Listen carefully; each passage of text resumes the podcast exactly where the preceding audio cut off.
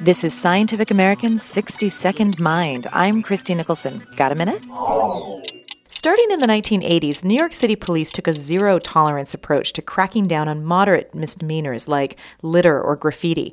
The move was based on the so called broken windows theory that disorderly, unkept neighborhoods attract crime. And the crackdown contributed to a significant crime decrease, although follow up studies suggest that police presence itself was the key. Now, research reveals that there is a link between a neighborhood's appearance and the perception of safety. The work is in the Journal of Personality and Social Psychology. Scientists presented photos of 20 neighborhoods to nearly 150 volunteers.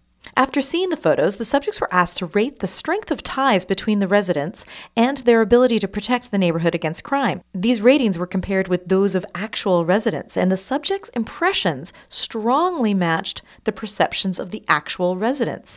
The researchers also asked about trust and determined that the better the neighborhood looked, the more the subjects trusted the residents. And they concluded that disorder can lead to distrust, which then may discourage cooperation between neighbors. Interestingly, in neighborhoods with vegetation, it was the amount of grass that most correlated with the good rating of the social environment. So, increasing urban green space may have far reaching positive effects.